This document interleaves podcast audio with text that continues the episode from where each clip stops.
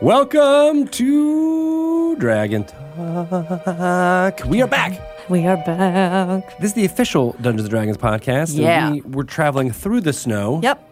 Uh, and then now we're out of the With snow. traction tires. Right, with traction tires. Yep. Did you put chains on your Chains, tires? yep. Chains are now removed because removed. no more snow. Sunny day. Sunny day. Oh, sunny day.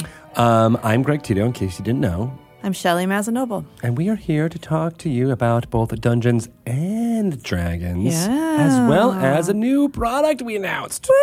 We talked, uh, those of you listening might have heard Matthew Lillard uh, talk about his uh, sinister silver edition Yeah, it's hard to say. for I know, right? I was I had to think about it for a second, but the Sinister Silver Edition. Uh, but we are now here to talk all about the Ghost of Salt Marsh adventure, and we have Kate Welch joining this interview segment to go through all that. This is going to be real fun. It's going to be really fun. Oh, yeah. The uh, Ghost of Salt Marsh adventure uh, that I know of right now takes players from level 1 to level 12. You'll be playing through um, an adventure that, or a campaign rather, that takes you, you know, mostly nautical themed things. There's some uh, inspiration and or adaptation of the sinister secret of Salt Marsh uh, and the, subsequent. Well, I mean, you're going to find out. You're going to find out what those secrets are Can't wait. um, and what those ghosts are when you're burying them out of the closet of the skeletons. I'm very confused. Okay. Uh, but you'll well, that's find- why Kate's coming. That's why Kate. She'll tell us all about it. Um, but Ghosts of Salt Marsh will be um, uh, available uh, May 21st, and it is going to be awesome.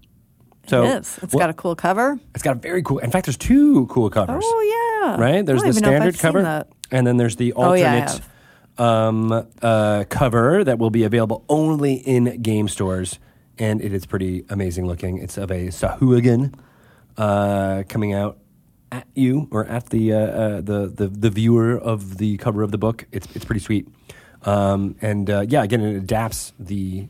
Uh, U series of adventures. So there's three of those created by the TSR UK office back in the early 80s, um, as well as a bunch of other nautical themed adventures and or uh, uh, seafaring adventures from uh, Dungeon and Dragon magazine also back in the day. So that should be pretty neat. That's going to be fun. and uh, it, it you can play them all individually, or you you know and drop them into your campaign or your homebrew, however you want. Um, but then you can also run through them continuously uh, and uh, take your characters again up from from level one to level twelve. Back in the day, we had a, um, in fourth edition, we had a program called Lair Assault. Do Yeah. you remember Lair Assault? I do. Like super deadly Yeah, encounters or adventures. Um, and I played in one that had a nautical theme. And it was the most fun I think I've almost ever had playing D&D. almost ever had. yeah. Oh, that's pretty cool. I mean, it was like really far up there. It was you- just so different than what you would typically do. Because Yeah. you have like, you know, kind of a limited area that you can run around on. Although I- my character did have the ability to breathe underwater. Oh, that's going to be very important, I think, for an adventure like this. But um, the creatures that you can encounter are rather frightening. Mm-hmm. There's something creepy about the sea, you know, because it's you Inherently, have there's no something idea creepy about what's it. under there, right? Yeah. It could be a kraken. That's why we have all these Could wonderful be a kraken. tentacles uh, popping out. We here. did encounter a kraken. Did you? It wasn't great. Was it released? It released. It released. It released all over our boat. I think we all died. Oh, well, that sounds about right. That I was mean, kind of like Larasol. that was like the deal. You just didn't expect it. exactly. Keep playing that character. I hear you. I hear you. That would actually be a great kind of campaign to do the random character Oh yeah, because then there'd be some. because you're just not attached to it. Yeah. You just got it. Well, what if it survives one? Then all of a sudden you get uh, you do get attached, Yeah. and then it gets taken away. I get attached pretty easily. Um, but then there's uh, obviously the falling star ship we've got here would be working very well with i- in tandem with the Ghost of Salt Marsh uh, adventure. So very cool. so cool. That uh, is available in game stores right now. It's from WizKids. It is uh, not cheap. I'm not gonna. I'm not gonna lie. It is. Uh, you know got how much it a is? two hundred and fifty dollar MSRP uh, for it, and it is. Uh, I don't want to necessarily put a valuation on it, but it seems really, really cool. I a- love it. A nice gift for your dungeon master. A nice gift for your dungeon master. It is beautiful. The detail is great. There's real cloth uh, for the sails. Yeah. Um, there's you know crow's nests and things like that that you can put your miniatures. It's built for uh, you know, being your uh, home base essentially for uh, a campaign like uh, one you can jump into in Ghosts of Summer. It is really beautiful. It is pretty neat. There's a lot more detail in it. You can pull up various parts of the decks, and there's detail below decks as well, which I find fascinating. And then um, The little windows open the windows open, right where the where the cannons would be, that type of thing. It's it's it's just super neat. and the figurehead. Amazing. I know the gold dragon Yeah. figurehead with the claw anchor. Claw anchor just got me. I Like, think oh, it just works on what so a good many idea. levels. What a good idea. I almost want to get a boat so I can get a gold dragon claw anchor. And then we could wear a pashmi, uh, like a nautical themed pashmina afghan, and Okay. just be on a boat. Okay. Yeah, let's do it. And some And docksiders. some docksiders and some fun coupons. That and was it'll be like fun. in fifth grade. That was like all I wanted was a pair of docksiders. right with like the boat shoe, like the leather boat yes. shoes. And then you had to do the, the little leather laces in a very specific way. Like nobody just tied them. You had to have them untied, and then on each side, like this little like curly Oh God, cue yeah, way what of was tying. that?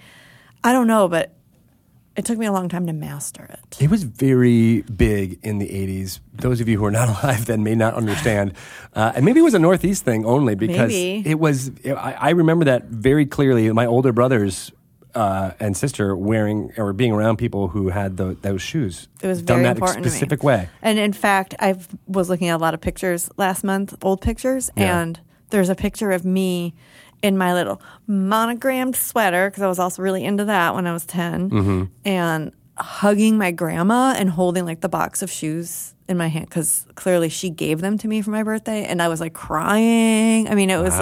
like, it was super intense moment. Well, hopefully you can find those shoes and wear them again on the boat Yes. that we're going to Well, I purchase will. together. I'm going to practice my lacing right now and pegging my jeans. I was just going to say, pegging your jeans. Ah, yes. Yes. Uh, although remember, we got in trouble last time. We mentioned pegging jeans. Oh, Damn it, that's right.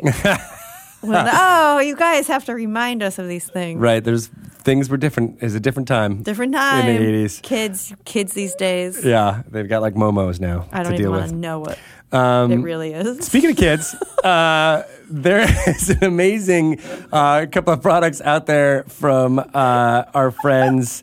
Uh, Matt Forbeck, the amazing author who wrote the four Endless Quest books that came out last year. We got two more. Yes. Two more. They're uh, called Escape from Castle Ravenloft. Ooh, that's a uh, good Which is one. a cleric adventure and has all to do with uh, what's happening in Ravenloft with Strahd's lair. And then uh, The Mad Mages Academy, which is a rogue adventure, and you have to steal the spellbook of Hallister Blackcloak.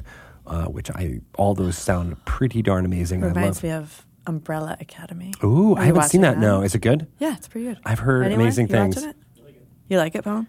Yeah, everybody has said some amazing things uh, about it. So adding it to the list, I'm still getting through rewatching Game of Thrones and and uh, Rewatching it? well, yeah, I want to kind of get caught up before Oh. the the premiere of of the last season. Right, it's fun. I just uh, yeah, it's good stuff. Um, but what else do we want to talk about? Oh, yeah, I know folks might be interested in a little unearthed arcana that came out recently. Wow. For the There's Artificer? a lot of excitement about that. There's a lot of excitement, and people are downloading it and checking it out now. It is a playtest material, so it's just another uh, iteration of what uh, the Artificer class may look like. Uh, and uh, would love for you to check it out. It's it's pretty great. Um, speaking of checking out, Dragon Plus has a new issue out, which is all Yes, about just Ghosts of came out. Saltmarsh. So if you're interested in finding out more about that adventure after you listen to uh, our interview with uh, Kate Welch about all of it, um, go check out Go. and download download Dragon Plus to your phone. It's available on iOS as well as on Android and on the web at dragonmag.com. Chock full of great stuff about uh, Ghost of Salt Martian as well as other products. Also, do you know what else is in there? What Did else you is in read there? the issue? What else is in there? There was a whole segment that um, was about like quirks. I don't remember what it was called, but I know they talked about a familiar that I invented, Yeah? Oh, Oso de la Fez. Oso de Left. He was the familiar of my tiefling wizard Tabitha. Oh, I remember Tabitha. They had a beautiful backstory. Um, so they talked about his how he came to be because I had written a couple of articles about that, and I was reading the articles again. I was Like I actually forgot like a lot of like what happened, but apparently my little tiefling wanted the the party wouldn't recognize Oso as a real bear, and so Tabitha went and made a shady deal and sold like a small portion of her soul in exchange for him to become a real bear and a real familiar. And when he was inactive, she wore him like a teddy bear backpack. And then when he was active, he turned into like this giant bear and he was like super crushing and like totally broken, but amazing. but also fun. and, evocative. and nobody could deny his presence then. And then um, there was also this part, like a small part of the deal, was that at some point Oso may like turn on the party, but nobody, Mm. only the dungeon master knew what his trigger was and knew like what would happen if that trigger was ever pulled. Did it? Did it happen? No, Wow, so it still may. it still occur. could happen. So Oso, doesn't that mean bear Yeah, in bear of the hat, bear, of the fez. Bear of the fez. That's he what it wore a was? little red, fe- red, a little red Aw. But anyway, there's um, back when John Shinahetti was the art director for D and Mm-hmm. D, he com- had a bunch of artists commission their interpretation of Oso, Oh. and so we've got amazing artists that actually like contributed a drawing of Oso, and all of those are in the issue too, and it's really really amazing. That's so and beautiful cool. and cute, and I love it. It was just nice to revisit that. Awesome. Well, check out that article. Yeah. Yeah, and then Good. watch uh, Agent Oso with your kids. Yes. Yeah. Which is all I've been saying. As soon as you said Oso, I was like, oh, I'm thinking of. Uh, I think that Samwise was, like, Gamgee. What's the name of the around actor? the same time that, Oh, was it? but I didn't do that on purpose. Sure, you didn't. I didn't even have a kid. Why I didn't would even have a husband then. Why would I be watching kids Why am I programming? watching a kids movie? Come on. I probably didn't even know what that Oso meant, Bear. Someone just said that, and you're like, yeah, sure. What a great name, Oso de la Fez. It is a good name. That is a good name. You can use him in your games. I love familiars. I have never been able to really experiment with a character that used one though. I want to. Oh, yeah. Yeah. I almost always try to get one. Even when my character shouldn't have one. Yeah. I Just, You're like, why would a barbarian have a familiar? well, why not? You're like, it just should, I mean, anyone can adopt an animal. right? Yeah. And there's uh, there was a recent Unearthed Arcana about companions, and I, I- I think that's a, a great way to kind of make sure every class has that ability to I, think have. they, I feel like they should. yeah. I mean, it could be I an guess, animal. It could be an NPC. it- All that kind of fun stuff. why deny? Why deny a character that wants an animal? You know, because this is such a uh, uh, improvisational game, you know, you want to say yes and, not no, you cannot. Right. Exactly. Yes. And you can have a badger and a falcon. And a falcon. Uh, so uh, a lot of other fun stuff happening in the D&D multiverse, including the Black Viper is a character that you can unlock in Idle Champions of the Forgotten Realms right now. Uh, our uh, uh, f- uh, friend Vivid Vivka, who is the... Um, uh, cosplayer who uh, wore that costume during the stream of Many Eyes uh, has been uh, a big part of uh, getting that character out there. So that's been really cool. Awesome. You can unlock that. Uh, I believe uh, this week and the next uh, by I, I think it ends on March 8th. So if you hear this by then, you might be able to jump in and get that unlocked, and uh, that'd be super cool. So check that out if you can. Um, and uh, we mentioned, of course, Beetle and Grimm's uh, Sinister Silver Edition for Ghosts of Saltmarsh uh, is uh, it will up for pre-orders now. It'll be coming out around uh, May 21st when Ghosts of Saltmarsh is available for everyone. Um, there's just one release date now, so that's really exciting. We don't have to say two release dates anymore. It is May 21st. Yes. Everywhere uh, you can purchase that adventure, But and, still uh, two covers. but still two covers. One release date, but two great covers. Yeah, and I want to give a shout out to the artists of that of those uh, of those covers because they do they do great art. So why not, Yeah. not- why not let them know? Um, so the uh, standard cover, uh, which is available everywhere, uh, is by Gregorz Rutkowski, um, and I love that artwork of the, the the two boats and the there's kraken tentacles in it pulling down and a Super Sahuagin cool. trying to Very climb into the evocative. boat. Really love it. It makes it definitely feels like you're on this high seas playing D and D. uh, You kind of know what you're getting into when you see that cover. right? You know, Don't be surprised. don't judge the book by its cover, but it's a really Oh, but great you cover. should. But you I mean, should. if you're gonna, then everyone's gonna buy that book. done and done. So Um, and then the uh, alternate cover is by N.C. Winters, and Oh. uh, it feature it's got that blue kind of soft touch. There'll be some shiny bits in it as well, um, but it features a Suhugan, uh, like I said, coming at you, uh, which looks Coming very- at ya. I believe the term metal is the word is what people are u- using to describe so metal. that uh, cover the most. Yeah. I feel like that's a term that's kind of coming up more often. Yeah, my, Like you, know, just- you want just want to like throw up the horns and just be yeah. like, all Oh, right, you're so Yeah. metal. Yeah. Oh, this water bottle so metal. I blame Everything's becoming metal. this microphone is made out of metal. This is so metal. you're Pelham. You're so metal. Don't meddle in things you can't understand. Put the metal to the metal. What? what? Nope. No, Wrong. I don't think your your metal is up to the test. Honestly, um, ma- I blame you know Joe Manganello and Death Saves for for bringing metal back. Yeah, but it's just like an adjective now that I feel like people are just throwing around Mm-hmm. over like, man, this breakfast is so metal, which is I Well, how- guess is well, it like, is a metal It's breakfast. the new Are you- is on there- fleek or fleck? Is it fleck or fleek? Let's say fleek. I'll ask my daughter Kesha. She's the one who coined that term for sure.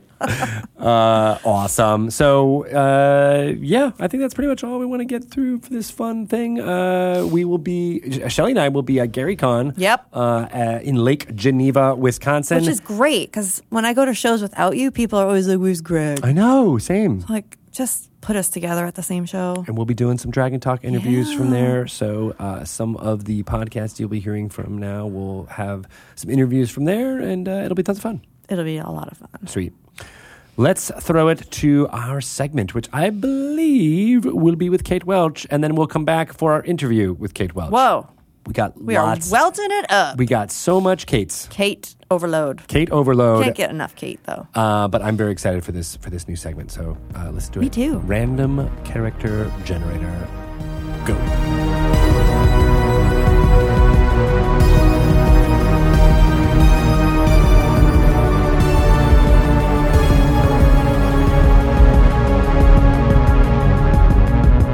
Welcome to a new segment here for Dragon Talk called Random Character Generator. I am joined by Kate Welch. Yes, you are. How are you? I'm so good. I'm, I'm so happy. excited to do this. I Segment. know you have you've been asking me to do this for a couple weeks now, or at least at least a couple weeks. Yeah, I, wanna I say it know was you're like excited months about even. it. Yeah, it's been Uh, a while. All uh, right. Inspired by uh, your well, first of all, let me say what this segment is. We are going to take a uh, uh, use D and D Beyond's random character button and output a character. We're going to do it at third level, um, and then through the course of this conversation, uh, talk through what happens uh, on screen and develop a character that would be really fun to roleplay. Sure. essentially. And again, Yeah. this was inspired by uh, the uh, session you ran at, at, at PAX Unplugged. Do you want Mm-hmm. to talk about that for a second? Yeah, so um, I was asked to do from the D and D Beyond crowd. Uh, they asked me to DM a random role character thing, and it was the first time I'd ever publicly DM'd for anybody. Uh, and so they had Jeremy Crawford and Amy the Falcon from C Team, and Todd Kenrick and Adam um, from from D and D Beyond. Um, Lauren and Satine also were were on it. So all of them sat down. They saw whatever trash came out of the random ger- character generator, and they had to then immediately, God bless them, just role play as those characters, and they did, they did an incredible job. Um, but it was it was I, I, I recommend you can go check the, out the VOD of it. I think it's if, if you look up Pax Unplugged random character, you'll you'll find it Nice. uh, because I um, I had a lot of fun DMing it, and by the end, I think I had half the crowd was giving me a standing ovation, and half of them were booing angrily. so That's the exact reaction yes, you want. That was what I wanted out of that. So I, it was it was a good time. It was a good show. And I've been playing. I, I uh, have been playing a lunchtime campaign uh, with Mike Merles as dungeon master. I didn't have time to prep a character, so I knew that this random generator exists, and I always wanted to do something like this. And Right. I've loved my character, who is a, a, a forest gnome paladin of the of, of the trees, with a very high. Um, uh, uh, intelligence, but a low wisdom, and awesome. it was just super fun to play and figure out how that would work. Uh, Totally. and uh, I think that's a lot of the, the, the thing of this is they're, they're, they're role playing challenges that can end up being characters that you fall in love with. Absolutely, yeah. And and trying to always optimize for stats isn't necessarily the way that you get an interesting role play experience. So this Right. is really good for that. Exactly, and and as as a note, these will not be optimized characters. No, they will not. yes, they will Not be even a little. optimized for role play. They'll be optimized for perhaps And- a trash can. and enjoyment. yes, yeah. Uh, all right, so uh, just talking through. If you're not familiar with D and D Beyond, it has uh, basically everything you need to create a character within Fifth Edition. I believe I have uh, the uh, source books that are currently released all unlocked, so it could be anything from any of those source books. We chose uh, level three because that is when most of the multi classes or I'm not multi classes the um, subclasses Subclasses, are, yeah. are available and unlocked Totally. at that point. We're not picking you know you can add uh, filters in here as you can see on, on the screen. Those of you watching on stream, but if you're watching on podcast, you can add. Um, uh, race or class or allow multi-class and things like that. We're not going to do any of that. We're just going to do a level three and see what happens. You ready? I'm so ready. All right. Create character. Oh boy. It's loading. Oh my gosh. We shall see. The tension. I feel like they didn't need a loading screen this long, but they just okay. Yes. So view character New sheet. character. All right. Oh. Oh, a turtle. A turtle warlock Wow. named Theramar. Theramar Very is a nice. turtle warlock. Strength of 15. High int.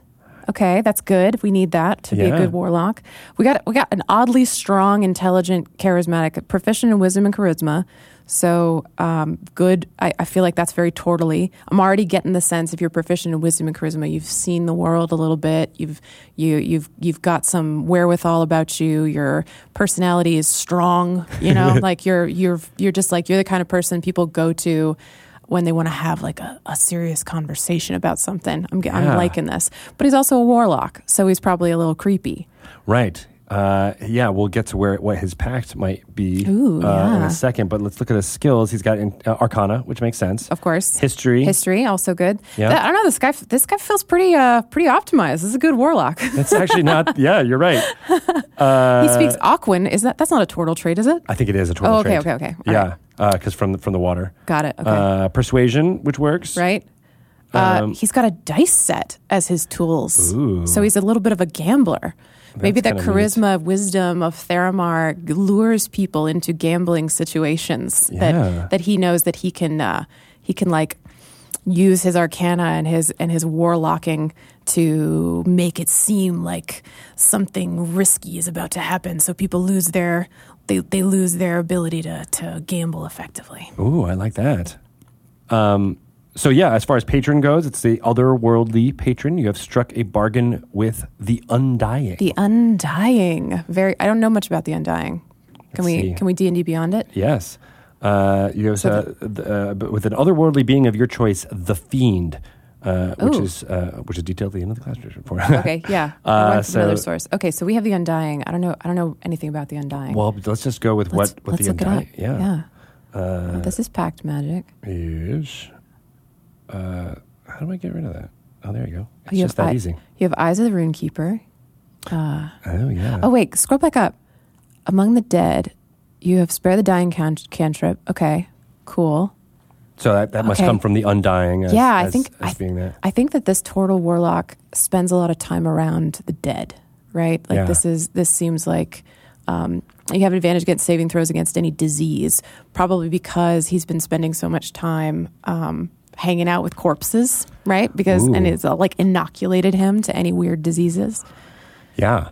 Um, Eyes of the Roomkeeper, so you can read all writing. Nice, Uh, yep, As an yep. Eldritch invocation. Not That's so many interesting. faces is excellent. I love it. Ooh, disguise self. Yeah. So how would a, how would a turtle warlock use that? Well, disguise self, if I'm not mistaken, works and and it couldn't be easier on D and D Beyond to find the actual uh, thing, but you can you can change as long as you don't change size. I think you can you can alter everything. Um, I, oh, you can seem one foot shorter or taller, and you can appear thin, fatter in between. Okay, but you can't change your body type, so you have to have the same arrangement of limbs. So you you can't you can't do anything too too crazy. Uh, and it's it's also very illusory. So if anybody inspects it too closely or gets close enough to touch you, they'd know. Do you think uh, this turtle would appear as a turtle all the time, or would he, they use this spell? I mean, what's the one hour? I'm gonna But guess it's at will, so he can basically have this Yeah. up all the time. He could, yeah. I think Or that she. We don't know- we Theramar. don't know. That's true. Yeah, I've been thinking of him as a as a he, um, but uh, I think Theramar has a. Uh, a a turtle warlock is a pretty unusual combination. Yeah. And so maybe Theramar was cast out of his clan, but one of the self defense mechanisms he had um, in order to not stand out, because he stood out in turtle society um, and he didn't want to stand out in warlock society. So maybe, maybe. Um, He's he used that to to kind of like make his entrance into being a warlock and, and going going to warlock school and not getting picked on because he's this he's a turtle, you know. Right. That could be it. Do you think he went to a warlock school at the, the or, Oh. or or did he have just had this connection with the undying? I- Or do you think it was a learned thing? I think uh, my my gut feeling. If I know Theramar and and you do, and I do, I get the feeling. Yeah, give me that. Thank you. just in case. Got a little uh, product placement here. This is a player's handbook. be might be easier. Um, but I think I think that he he had a connection with the Undying, and he knew that he would never be accepted in total society. So yeah, I, I think he went to some kind of warlock school to figure out like how do I how do I communicate with this entity? What is what is it about this entity that that would give me power? Where where do I how do I how do I harness this? Right? yeah. What's his uh, what's his alignment? Uh, he has a knight background, Ooh, uh, okay, which is interesting. Oh, the random doesn't uh, provide an alignment, okay, uh, so we can determine that okay. on our own. Um, All but right. a knight, that's interesting. A knight, Knight. background. Oh, His okay. Feature that he has retainers that are loyal to his family. Oh, okay. So maybe maybe his family was the only one they were the only ones who accepted him as a as as this like this beneficiary of an other an otherworldly patron. Um, but the rest of total society rejected them. Hmm. Um, but and and his you know of course his parents are dead because it's D and D. Oh. It's the hero's journey. Yeah, absolutely. But but the people who were loyal to his family, um, because he he had to leave in order to find himself as a warlock. The the people who who were loyal to his family, who were maybe he was maybe a, a very well off total family, uh, and these folks have stuck with him as as faithful faithful servants or friends. Um, did they go with him to warlock school, or do you think that he found them again after that experience?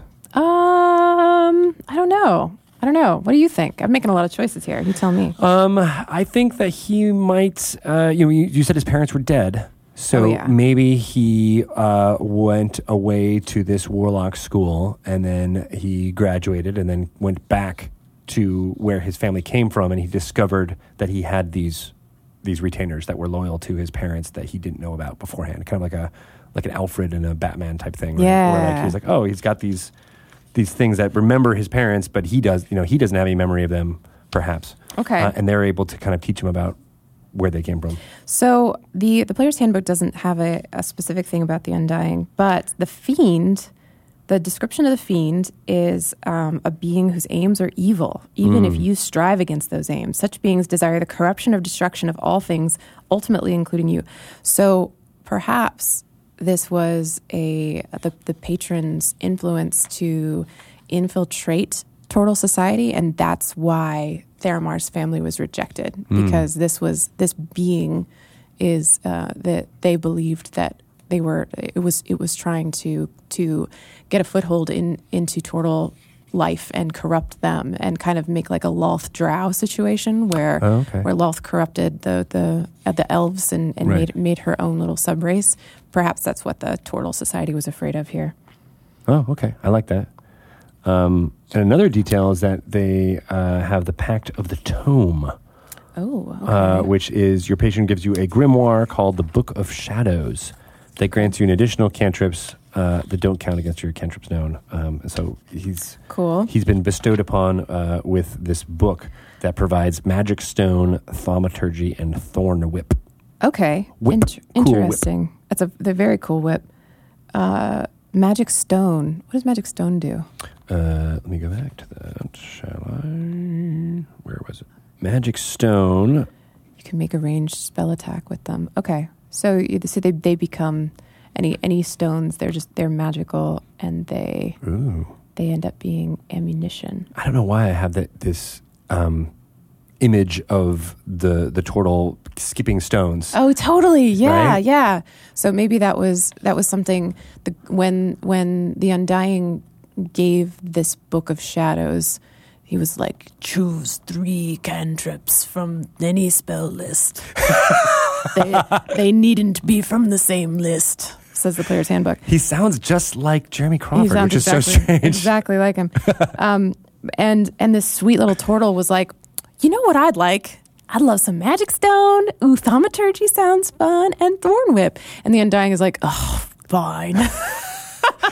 wow. None of those are nefarious, but okay. So I just got a very different uh, vision of this character Tell based me. on your sounds. Oh, really? On, on, on how you portrayed him. Oh yeah, I think Yeah. I think he's pretty cheerful. Right. So Yeah. is that so? Is that he, is he uh, chaotic good? Uh, kind of. He seems like he's got like a good heart, but just based on how he just said that, Yeah, right? Yeah, I, I think based on the fact that his patron is uh, canonically evil, Right. um, that he would probably be struggling toward good all the time. Um, so maybe his his true alignment falls somewhere in neutral. Mm-hmm. 'Cause I, I do think it's it's probably pretty difficult to act without the the approval of your patron, which Right. is the source of your warlock power. Um, but, Interesting. yeah, maybe he's like I don't know, chaotic neutral. Is that Okay. is that interesting? Yeah. uh, because the I feel like you you might strive against your patron and and the evil that it it wants to spread across the world. Um, but you would also have to, in order to continue having your powers, you would have to do some of the stuff it says. Yeah. Does that make sense? Yeah, but I, I liked just that conversation that you just had with yourself. um, but how it, how it went, you know, because there was this "Ugh," like okay, Yeah, like, yeah, the- totally. The, undying presence wants there to be this overarching evil Sure. kind of machinations going on, and and and and Theramamar goes along with it, but a- in his nature, he's just plucky and good. Sure. Yeah. Right, I like and- that. Yeah. So there's this this push pull. Right. And he's charismatic. What are what are his um, skill proficiencies? So, he's got arcana, history, persuasion, religion, Okay. and survival. Okay, interesting. So um, he doesn't have any, doesn't have a lot of uh, of charis- charisma except for persuasion. So he's persuasive. He's well read. Um, Mm. He's he's spent a lot. He he was top of his class at Warlock School for sure. For sure. right? Because he's got high arcana, high history, high religion, Mm-hmm. um, and then the survival part probably came from his turtle upbringing. Right. You know, they it's like get in your shell, man. That's that's how you survive. Well, you, and you mentioned he was an orphan. When at that Right. time was he an orphan? Do you think? Well, definitely before Warlock School. Um, So probably, I think I think he'd he'd learned enough from his parents to know like go your own way and and we'll support you. And that's that's you know when the when they were cast out of of society, they were Right. like, no, we stand by our kid. So they were they were supportive. Um, and I have to assume that turtles have a whole clutch of eggs, like like a like a like a tortoise does. So Yes. there's probably like 25 other brothers and sisters that got cast out too. Um, but uh, But are they are they spread on the wind too? So maybe that's something Yeah. he's he's he's trying to find them. yeah, it could be that they they all spread out. It could be that um, that they formed their own new little enclave, and he can go back. He goes back home for family reunions, and he's like he's the weird, arcane, eldritch. Turtle Bookish, sibling. always carrying a Book of the Right, Dead with yeah. him. So here's a good question: What does his Book of Shadows look like? Um, I- yeah, I, I think it would be uh, you know black, Nice, maybe with dude. some some red, Yeah. uh, uh, you know Necronomicon type, Mm-hmm. uh, Ooh, you know uh, detail on it. yeah. So I'll read you what it says in um, in the player's handbook. Okay, Your Book of Shadows might be a fine, gilt-edged tome with spells of enchantment and illusion, gifted to you by the Lord, the lordly archfey. It could be a weighty tome bound in demon hide, stuffed with iron, uh, studded with iron, excuse me, holding spells of conjuration and a wealth of forbidden lore about the sinister region of the cosmos, a gift of the fiend. Or it could be a tattered diary of a lunatic driven mad by contact with the Great Old One, holding scraps of spells that only your own burgeoning insanity allows you to understand and cast. So, I guess like uh, th- this is the, the forbidden lore one like here's here's what you shouldn't know that like apple in the garden lore like here's here's the forbidden knowledge that i will pass on to you turtle and Theramar's like, ooh, magic stone. that sounds fun.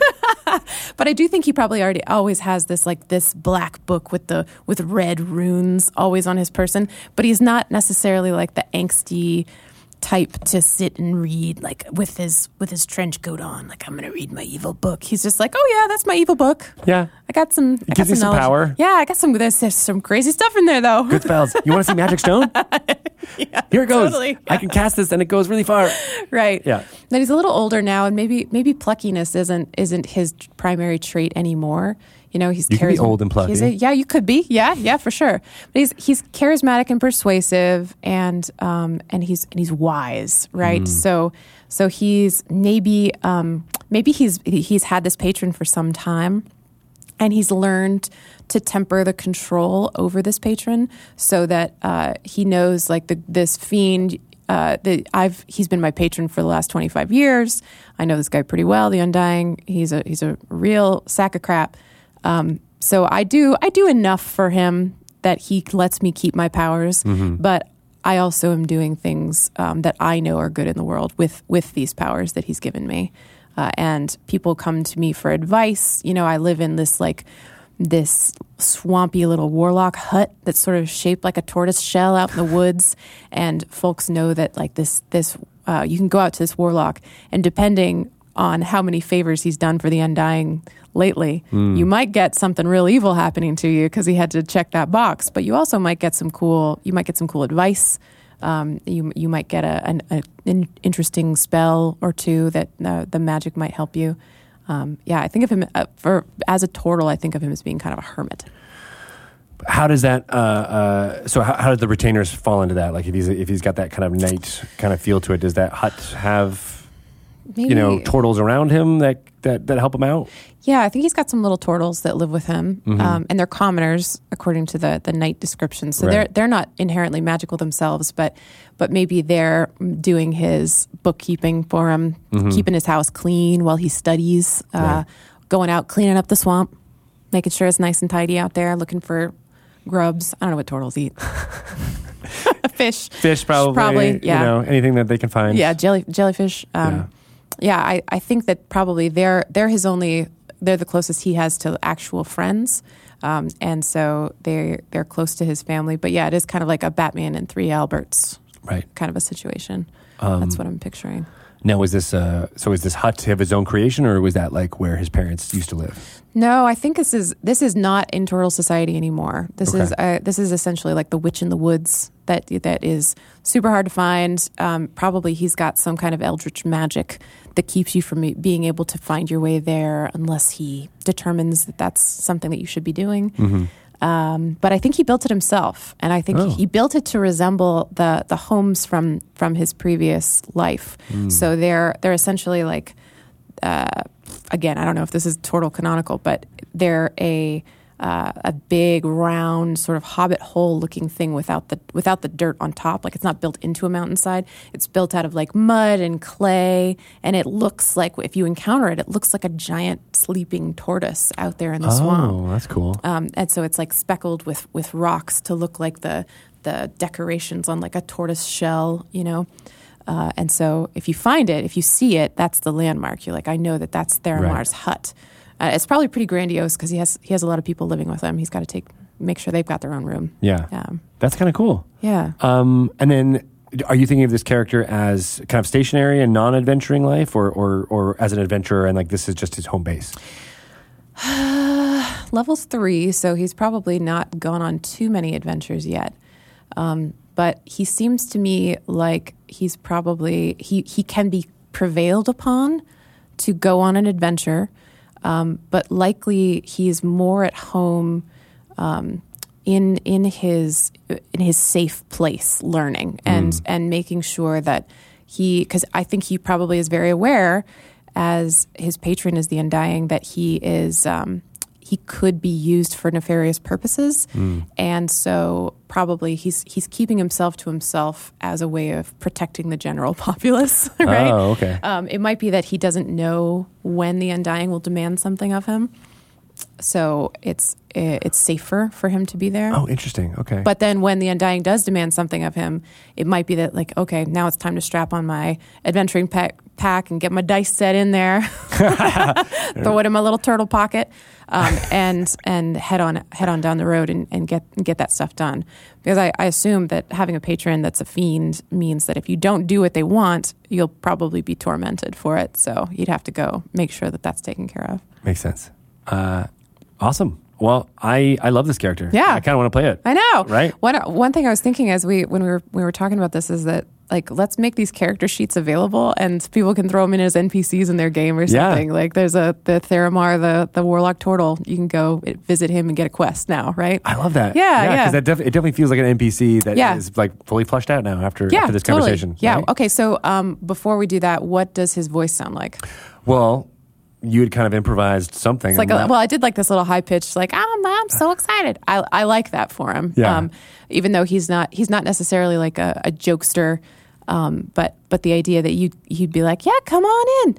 I got a book about that. Have a seat. I'll give you, get you some turtle tea, you know, uh, whatever, whatever. I like, I like the idea that he's got kind of a little, cause he's probably huge, right? Yeah. Turtles are gigantic with these massive shells. Right. Um, and so you wouldn't expect that kind of. and I like that it voice. goes against type because every every turtle I've ever played with has always been like, I'm, gonna talk like this, right? So even though I mean he's not necessarily slow, he's got a normal No. walking speed, you know, of, of not of- dexterous though. not very dexterous. He's No. not going to be the first person to act in most in most of the battles, Right. Yeah. Uh, but uh, but he'll be ready to to go if necessary. Yeah, yeah. I think he'd be a solid addition to anybody's party. So I like the high pitched voice with a little bit of a southern twang to it. I'm, Um, my, I got a little bit of business to do for my my patron, the Undyne. Have you heard of the Undyne? He's a heck of a guy. He gave me this book. You give me And this it's book. Check real it out. pretty. Look at. Can you want to see a magic stone? I love that. All right, Theramar, the the warlock turtle. Oh. Yay! Thank you very much. Yay! I Uh, love that was him. that was tons of fun. I like the idea of making this somehow available, so I'll figure out how to Okay. how to do that. Cool. and uh, potentially uh, get the word out uh, about Yeah. how people can can can use this character. That's awesome. Um, but uh, if people want to get in touch with uh, you about this character, what would be the best way? Um, well, I am. I'm currently on a, a bit of a Twitter sabbatical, but if you wanted to hit me up um, on there, it's uh, Kate Welch with four H's at the end. And um, when I'm when I come back, I'll we can we can talk there more. Sweet.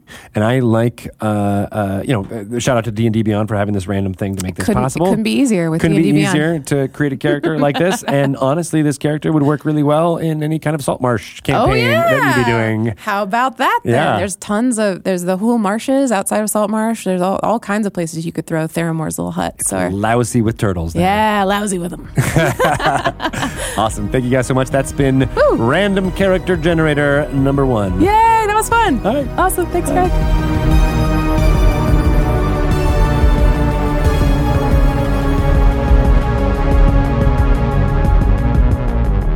So yeah, I think that uh, that segment worked out pretty good. What do you think? We got some we got some randoms. we Just got kidding. some It characters. was awesome. Ah, thumbs up. I love it. I love it. I love it. I love it too. Um, Keep it going. I'm going to keep it going nonstop. Um, and uh, speaking of things I want to keep going, I want to go back to New York like right now. It was amazing.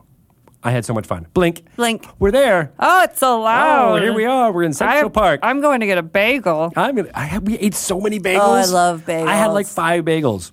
New York. Um, Do you think it really is the water? I think it's the just the energy makes the bagels better. It's the love. It's the love of being in a city with very tall buildings and small streets and lots of cold air blowing in your face. It was very cold when we were there. Um, but I, one thing I want to mention, we saw uh, Kelly, opera geek Kelly. Uh, You saw was her in there. I saw person? her in person, gave her some high fives. She got to hang out. We walked around Rockefeller Center. Really? Ate some Magnolia cupcakes. Oh, it was a lot of fun. Magnolia cupcakes. Uh-huh. I know they're the best. Uh, and then Eugenio was there as well, and uh, got to see him, which is awesome. And uh, he is uh, going to be on Dragon Talk, I think, coming up soon. Oh, So- we're not like counting the days until that happens. Oh, we're counting them. I mean, we're counting all we're four totally of them. counting. The- I don't know. I don't know the think date it's in right April. now when it's happening, but it's soon. It's like 42 days or something. Forty-two days away from now. Um, so something else happened. Yeah? That I saw was reading on Twitter, but I didn't see the whole story. And like you ran into someone, or you were- somebody was playing D anD D, and somehow you like you made her day. And Oh! then apparently she made your day too. Yeah. So, what was this? Uh, I was hanging out in this uh, bar with my family and some of my friends that we used to go to all the time. It was across the street from the Crane Theater uh, and New York Theater Workshop, where where Rent was first put up. Oh. So it was like this block that I spent so much time uh, in when I was in New York producing theater. And I was like, well, let's just go to this bar. It's New York where Stomp was, honestly. So we were going to go see Stomp, and then we were going to go see that show. Um, and then uh, when we were there, we were playing with the kids. We were playing Big Buck Hunter, you know, the video game of, uh, of hunting. And I just happened to overhear from the table that was like five feet away. They're like, oh, I'm thinking about dungeon mastering, but, you know, I can't. I don't, I don't know. It's a lot of commitment, blah, blah, blah, blah, but I really want to No do it. I really want to do it. way. And I was like, I just are you guys talking about dungeons? Because they actually said DMing. They didn't say dungeon mastering. Right. I was like, are you guys talking about Dungeons and Dragons? They're like, yes. That's that's like my only hobby. And then everybody at the table was like, that's my only hobby too. I love it. It's so great. And there were these uh, two girls, uh, well, th- well, three women. I didn't realize until after I was talking to them that they were twins. Oh. Uh, so it was they were they were talking about uh, uh, starting to play, and I just was like, uh, I don't. I mean, I, I had of course D and D t-shirts on, so I was like, No "Hey, way." I work for D and D, and I you know, definitely did that uh, uh, bit. Um, and then my daughter, uh, who possibly has an inflated view of, of how many people know me, was like, he's Greg Tito. Oh, And their look was like, "Who? Who are you talking about?" And then Oh, I was like, sweetie. eh, I'm like, "It's all right," but I, you know, and I gave him a card, being like, "Just send me a note or or, or message me on Twitter, and I'll get you guys some stuff." Because I just thought this was a really cool kind of thing. that There were Yes. these, you know, young so people random. in the place, I and know. were they theater people? They were theater people. They Okay. were there uh, potentially doing shows at one of the, the theaters nearby. so perfect. So, So I'm like- many I'm like, worlds colliding. You are my people, and then I let them know about Dragon Talk. I was like, you know, me and They Shelley. could be listening right now. They could be listening right now. They could be watching right now. It's crazy. It's so Hi, Greg's new friends. Hello. We're so excited. It was amazing. Um, and It's uh, cool to see D and D in the wild. It is. Yeah. And you don't even, I mean, I think we feel like we touch a lot of the community through the stuff we do here on the, the Twitch channel as well as uh, the podcast and all kind of things. But there's also this whole group of people that are playing that, you know, just happening. We, we, we don't have that connection with. And, But we will. Unless we go into random bars in New York City. And, I'll do and- that. And do it. So hey, I'll take one for that's, the team. that's my job. Now. You can cover half the bars, and I'll cover the other half. okay, sounds good. We're doing a bar tour. Bar tour. There's only like Bar what tour. six thousand different uh, drinking establishments in New York City. We're gonna hit them Fine. all. We can do it. All right, let's do so it. if my dad hears anything about D and D, like somebody talking about D and D, then that's like it gets really bad. He's like D and D. My daughter makes D and D. What do you mean she makes D and D? Well, she like she makes the game. She's there. She just makes it. Like that's not what I do at all. Dad, someday we'll sit down and talk about what I really do. You should. You should tell him. And then he'll be like, "So you don't make it? I know. Ah!" Right, And that's he'll not Flip cool. some tables. That's not cool at all. But you know what is cool? Talking to Kate Waltz. Yeah, Yeah. that's the segue I was looking for. Totally. Awesome. I'm Uh, afraid that you might not like talk that much in this interview. Because you and Kate are gonna talk. We like to talk All right, to well, let's- each other, Let's do it. but I think if you if you really want us to talk about D and D, then you should probably stay in the room. I'm gonna be here. Okay, I, I'm Otherwise- I'm all ears for it. it'll be like makeup and like how we both want to be in a coven. That's very D and D. All those things. We have the same necklace, Right now. and so does Kate Irwin what? and someone else, and we were like, this could be like our coven Let's go talk about it right now. coven code. Coven code. Yeah. Approaching. yeah. It's like the practice. Wait, Charmed. the practice is nothing. That was wait. that was a, that was like an Ally McBeal William like, Shatner spinoff was or in it or something. something. I don't know. All right. Hello, we have an amazing guest today. Is it Hi. Greg? Is it Greg Tito? It's me. I'm the guest. I'd like to welcome myself. How, how are you That's doing, how Greg? he Well, I'm doing introduces fine. himself all the time. That's fair. it Something going, his Kate therapist told him to do. Hello, I'm Kay Welch. Hi. Here I am. Here I am. You, you you work for the Dungeons and Dragons, I do. and you've I been doing do. it for a year. For a year know, now. guys. I know. Oh, we should Can have you brought even like party believe it? hats and confetti. I know. Well, next next year. Oh, Two You can, years. you can wear the ship if you want. We can put the ship on your head. No, Ah, and that's throw the not, dice in the That is air. not going to work. um, We've yeah, tried.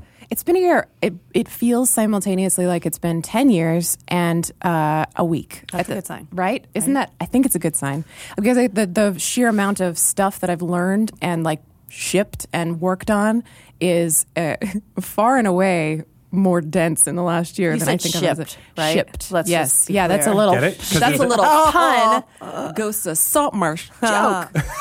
um, no, it's it's because in video games things take years to ship Yeah. and may never ship, which is the case for several of the projects that I worked on. But here it's like ship and ship and ship and ship and we got and it's very satisfying, but it's also a lot. And lot. Um, it's so enjoyable that time seems to go very fast. I when when you because you said that on the Twitter that it was like oh it's been a year and I'm like I know. is it really I could not Yeah. I could not fathom it I was like this just seems I like thought just it was more yesterday like April or May. It, it was February fifth was my first day. damn I will remember. Do you it remember your always. interview? God? Yes. Do you remember me? Yes, I remember you because they told me that you were Avalon Hill, and I was like, I immediately go Betrayal at House and Hill Yeah. is my favorite board And game. then my eyes turned yep, into hearts. Yep. And Shelly was like, hire her. I was like, I'm done. I'm, Done and I'm done. saying, yep.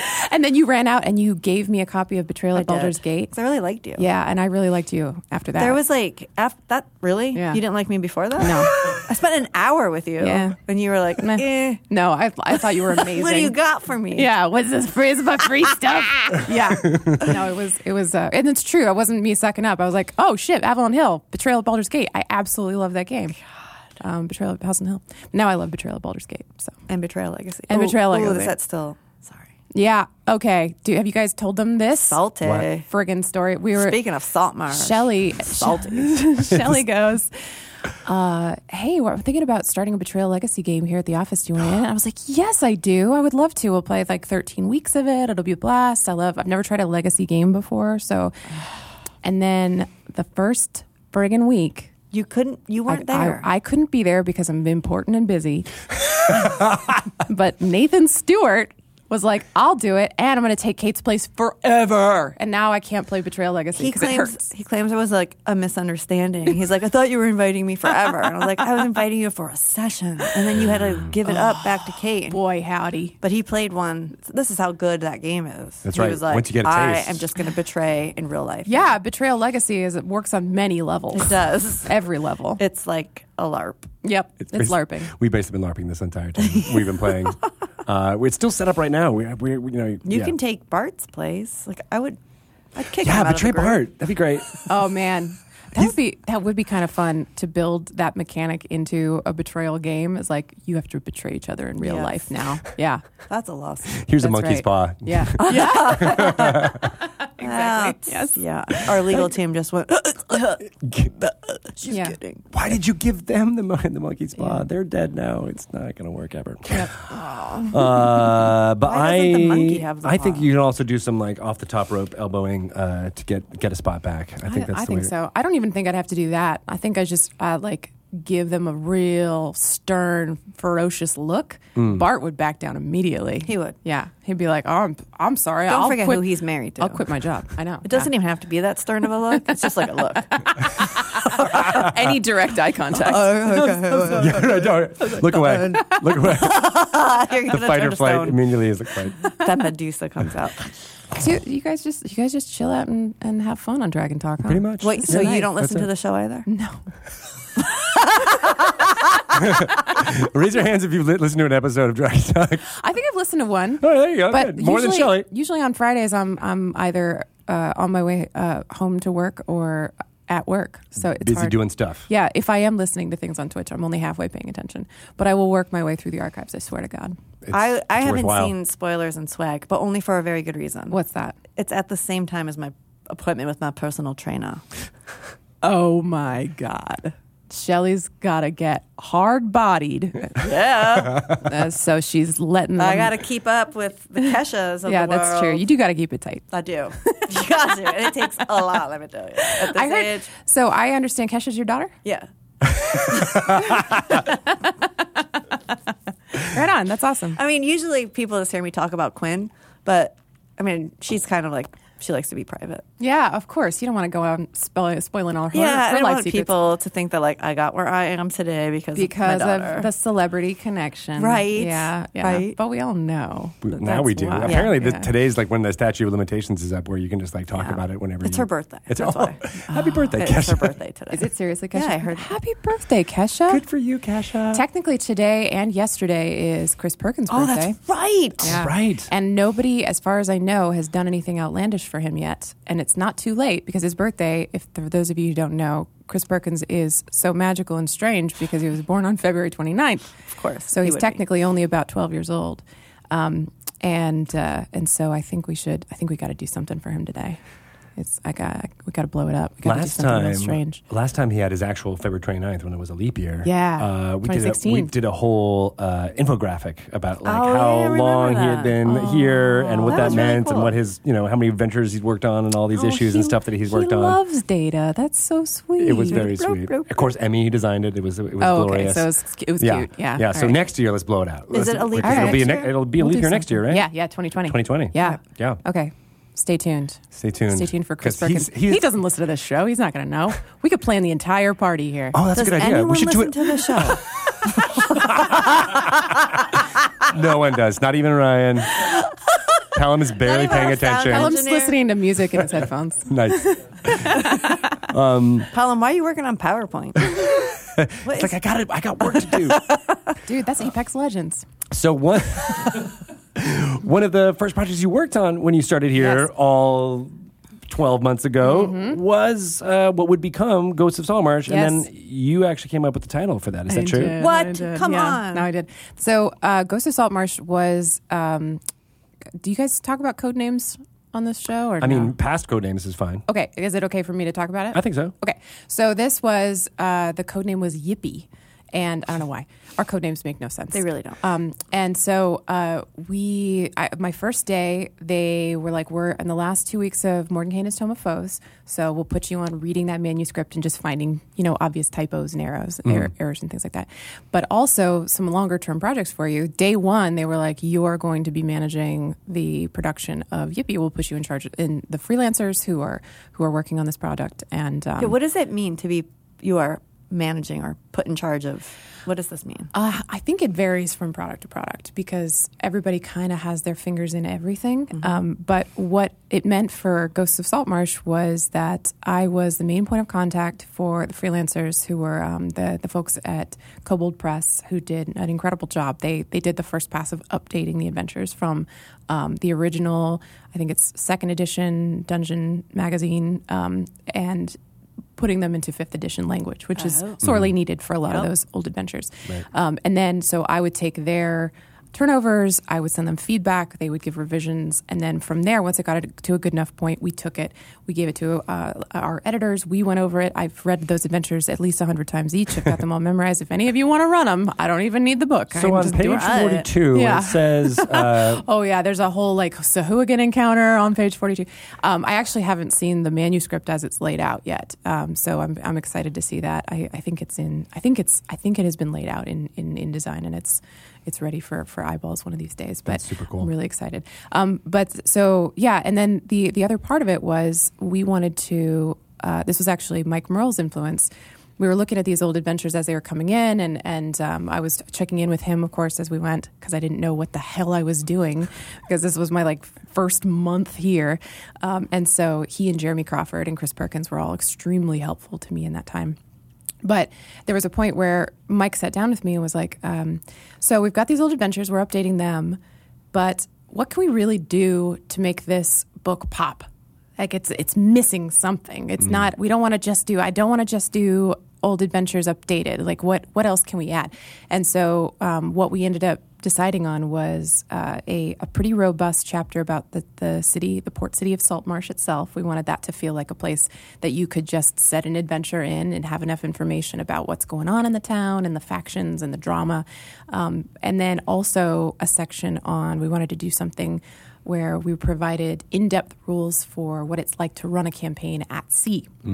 Which is mentioned. There's a page or two in the DMG about running a seafaring campaign, but it wasn't. It's not robust. So we wanted to provide, uh, you know, a ton of stat blocks for ships. We wanted to give you rule sets about what uh, uh, it's like to adventure underwater, exploring shipwrecks, making sure that when people are ab- That's cool. both uh, both above and below the sea that they have um, all kinds of resources to help them run really interesting cool adventures that feel like D&D um, and that's that's a, that was a fun challenge because it's easy to make it feel like master and commander you know like those those cool books and movies about the sea but but because it's D&D you want it to be fantastical right Yeah. exactly so so that was that was the, the fun spin that we got to put on all of the the existing nautical rules I love that stuff because it feels like a book now that you could use in many different capacities. I mean, Exactly, it, it yeah. follows along the kind of uh, philosophy about Willow's Guide to Monsters and Sandler's Guide to Everything and things like that, where it's like, here's a book that is it hits multiple notes, right? So, you- Totally. oh, if you just want to know about how to run a campaign, you can do it that way. Mm-hmm. Here's some examples.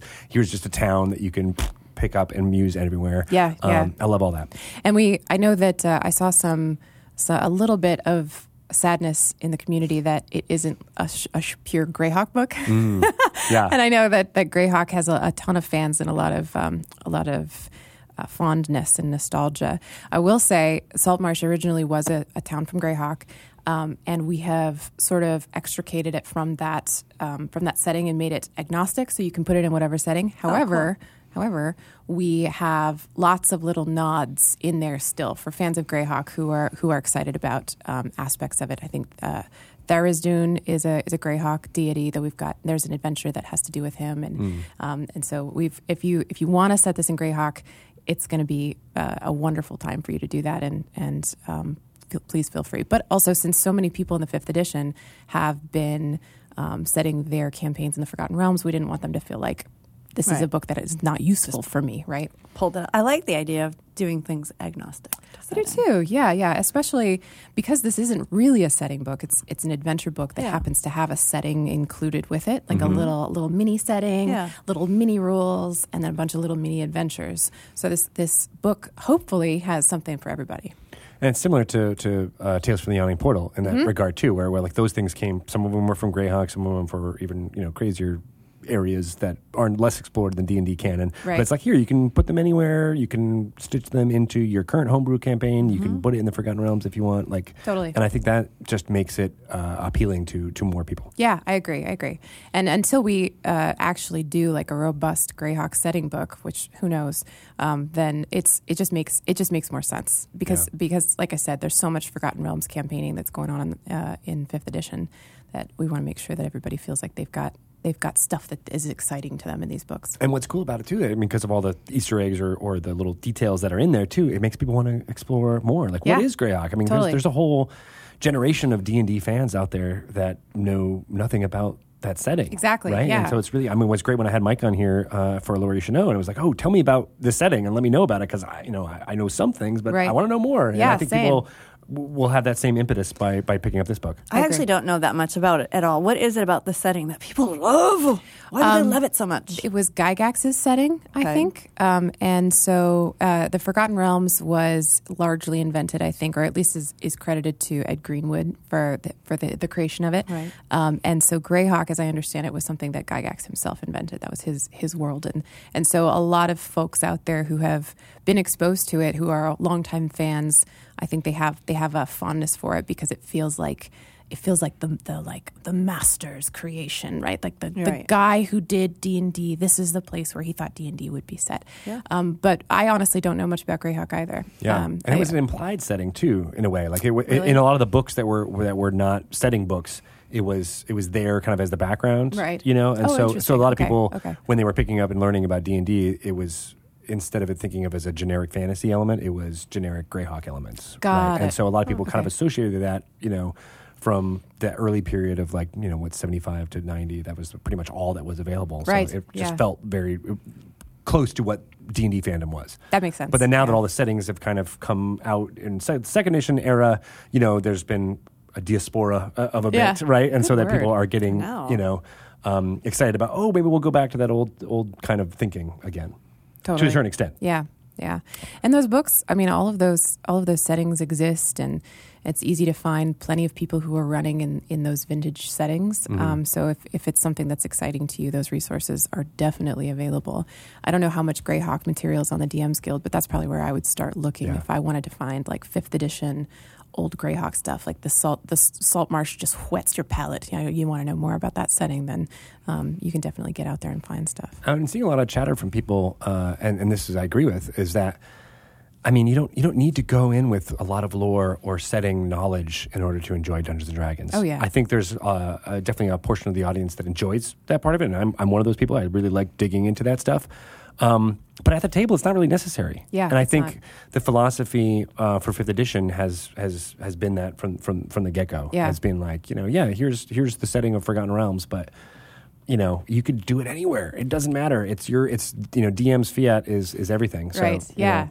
And there's, I think that the that's partially because we wanted to, fifth edition to be more new player friendly, um, and also because uh, I think that having having a, a barrier to um, to playing Dungeons and Dragons and that barrier being like you'd need to know a lot about the history and the lore that's a gate you know and, Yeah. and that's not that's not something that a lot of people have time for or even interest in so the idea of of gating anything behind uh, this this sort of vintage knowledge certainly knowledge that I don't have so like if that if that had been a requirement of this job I definitely wouldn't be sitting here but I, I did I did research it you know I did I researched everything um, and the Forgotten Realms is just it's just the the most popular setting. That's just all there is to it. for sure. Yeah. Um, so, what can you tell us about the the you know town of Salt Marsh, for example? Like, what what what, what are it's kind of some some hooks that people might be able to latch onto. uh, well, not necessarily giving anything away, but like you know, uh, yeah, I hey, don't- what's I what, don't what wanna be too spoilery. What- but Salt, Salt Marsh is a is a pretty shitty place. I think is uh, I the the the writing the book is not shitty. let me be very clear clarify about this. that. Um, Everything that I did on it was great. I mean, it was a nice place. Everyone else- And then, that was a nice place till I got there. Crapped it up. but it's it's a it's very seedy. Um, there's there are tons of uh, of different crime families and enterprises that are vying for, for power over over Salt Marsh, um, and so you can kind of like throw your lot in with a variety of, of folks. There are there are plenty of honest sailors too, but it's it's definitely um, it, it's a place. There's a it's uh, got a lot of smuggling, a high smuggling trade, um, and so smugglers and other kinds of seafaring criminals are are they figure into a lot of the adventures that you're going to have in in Ghost of Saltmarsh. Um, what else? There's uh, plenty of colorful new NPCs that we have going on there that you're going to love role playing with your with your uh, with your party. Um, and then I, I think the just the most the most interesting thing. I'm just staring at this model of a boat we have here on the table because it's it's very it's very inspiring. But it's uh, I don't I don't want to be too spoilery. Th- There's there's a, a contradiction in my mind because the adventures are all old, and so the statute of limitations on spoilers has probably passed. But but I don't want to be spoilery because these are adventures that were. It, we're intentionally introducing to people in fifth edition for the first time. Yeah. Um, but I will say that the if you run the adventures, there is a cool boat, and um, that's I don't I don't want to say too much more, but it, it was part of the inspiration for the title of of the book. So yeah. Oh oh so yeah so Hmm. So you we- came up with the title, I huh? did. Um, we had it was not in a vacuum. We had a huge uh, meeting with people, and we're just throwing names up.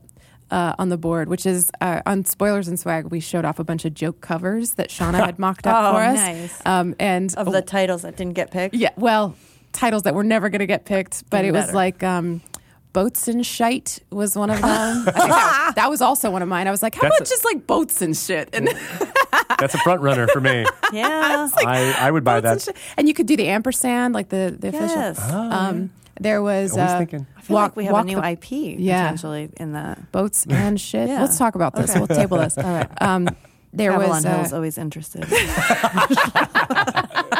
got free Your new agent idea. Shelley over here. Be like, Wait a second. I like you, Kate Welsh. Let's have a meeting. I'm an idea lady. um, there was walk the plank. There was Walk the Plank. under the sea.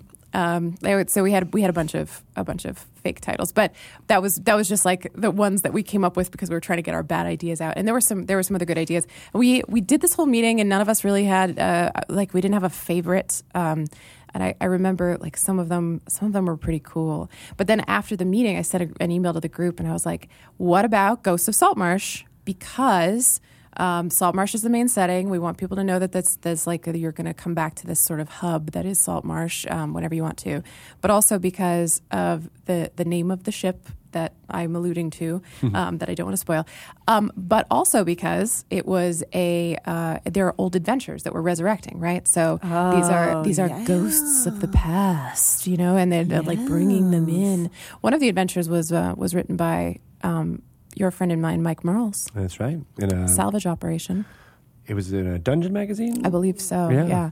And I think it was written a long time before he Whoa. worked here. Goodness. Oh yeah. Seriously? Yeah, yeah. This was You ba- Baby unearthed Merle's. A Baby Merle's adventure? Yeah. Isn't it funny to think of him like Baby Merle's working in IT somewhere in New York City and like secretly writing Why, adventures? why is he a Tyrannosaurus Rex? Because that's this is how this is how his This is arms how looked people type. in real life. Have you not ever seen him type? Have you never seen Mike type? Have you not seen his arms? yeah. Is it- are they, really- yeah. uh, Well, now I need to go set up a webcam and let everyone see it. As he's And make typing. mer- This is not. This is not real. Mike doesn't type like that. He does not. I don't know why I went there. I wanted to express the geekiness. And he was a baby, so he's And he young. was a so he's tiny got small baby. arms. Tiny- toddler. tiny. Yeah. yeah, and makes he sense. wrote adventures that were published in Dragon Dungeon. Yeah, Dungeon. Yeah. Mm-hmm. And then years later, here they come Here again. they come. Yeah. Oh, that's crazy. I know. It's it's weird to think of him doing anything except Dungeons and Dragons. Yeah. Yeah. We all- Perkins we've too. all had crazy past though. Yeah, That's I don't true. think Perkins has done anything. Besides. he oh Like, you Lord think above. He came out of the womb. no, doing he Dungeons and worked. Dragons. He worked at a nuclear plant. He used to be a runway model. He used to be an Whoa. MMA fighter. Well, what? Yeah, dude. The the And a school Chris, teacher. Chris He was Perkins also a school teacher, right? Yeah, I think Oh, so. yeah, I he, think he has lived. eh, He's an ageless vampire, which we Wait. all know. But I think he is. Wait. I think he's like six hundred years old. Can we go? He was a runway model. Uh huh. Because like, can we go back to that, please? We gotta go back to that. I have looked for pictures, but I, this came from his own mouth. Did he Oh, This is told you I pre-internet- was a runway pre-internet. yes, model? Uh, he's told me all of these. Careers. Was he It's like, sad. like, was it a career or were like, oh, soon my friend a favor and I walked in her show? You're gonna have to ask him. I wanted no Yeah. further. I Right. wanted nothing to spoil And Oh, the an magic. MMA fighter? I think Yeah. I do remember something about. Yeah. But, but didn't MMA just kind of come about recently ish? Not in Canada. Oh right. Yeah. Okay, so he was one of the pioneers. All Yeah. right, this makes sense. Yeah. A pioneer. Canadian of MMA has been around forever. This is not. None of these are jokes. Like these, he's done all these things. And, and Stop I, laughing. I assume. stop. It's not funny. I'm sorry. I'm sorry. Um, I assume based on that, like I, I've only scratched the surface with Chris Perkins. Yeah. He's probably done at least 10 other interesting careers. He- but but and- also mysteriously has done this since he was 16 years old. I so know. And he's got that ca- uncanny ability to be like, oh yeah, that was in this dragon issue number 45 I where know. this was happening. I was like, where? How? because he was did an you pull editor, that out of your- right? He was he was editing those. Sure. So I, I've an edited intern tons of for- articles in my time. I can't tell you don't jack remember crap about them. anything about them. Yeah, I mean, I definitely have. s- I, I thought I had a, a- a above average comprehension Right. of that stuff. No, No, he's, sitting- he's got it. I have to sit next to him every day, and and even if we don't talk much, I still feel stupid. Just his, in his presence. Just in his Through presence. osmosis, you're like, I'm not getting half of what I should be getting I from know, this. Yeah, exactly. Yeah. That's amazing. Well, I mean, I was gonna say, you know, we've all had crazy, crazy backgrounds. And Shelley and I have talked about our theater background a lot. Oh. Did you? You were a theater person at all? Oh yeah, I was a I I was in um, mostly in high school and then right after high school, so you know high school shit. But I had this moment. I remember I was 17 years old and I was cast as uh, Grandma Zeidel in Fiddler on the Roof. Ooh. But I wanted Yenta and I was a real bitch about it too. I was like, no, I will not take the Grandma Zeidel role. I am Yenta. And I remember a friend was like, you are being such a prima donna right now. And you're it's like, this isn't even a bad role. So I took it. But what happened was the night um, I, w- I went to a boarding school off in in, uh, in Durham. And so my parents, uh like, were two and a half hours away. So my dad came, he drove two and a half hours to see me play. Uh, uh, Grandma's Idol in Fiddler on the Roof, and I was very excited. The night my dad came, I um, Golda got uh, sick. She had like a 105 degree fever that you gave her. that I gave her with a with a carefully really are a crafted poison of my own design. The coven was formed. Um, Yes. coven. Um, no, I did not curse her, and I didn't even want the role of Golda. I wanted Yenta. I was a matchmaker. I was hilarious. Make but me a match. Exactly. God, I, it's so good. Anyway, um, their understudy for Golda was already playing a crucial role that had no understudy because we didn't. We were kids. We didn't know how that should work. Right. And so I was like, I could do it, and the director was like, You know what? Sure.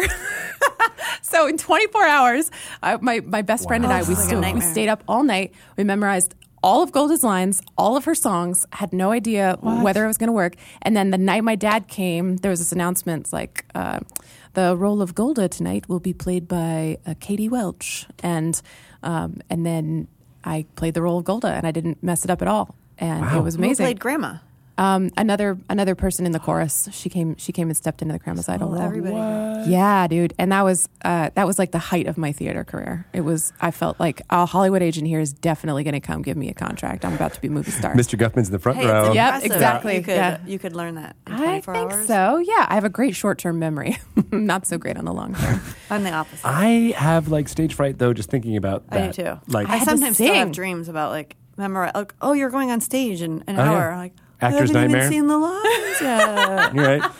oh God. I definitely there were some there were some meaningful pauses that didn't exist that should have that should have been filled by lines. I remember those. I was like, hmm, what do I say next? And then the guy who who was who was playing whatever his name is, the guy, the gold Golda's husband. Not important. Doesn't matter. Anyway, Fiddler. he- fid, the fiddler man, Fid- fiddler man. Um, he he was he would be like, "Don't you agree?" You know, like that. The, Oh. like giving me Giving the the prompts prompts. on stage. Good. I'm Like, Yeah. ah, yes, yes, of course. Um, but yeah, I didn't do any any major flubs, and the show Good the for show you. went on.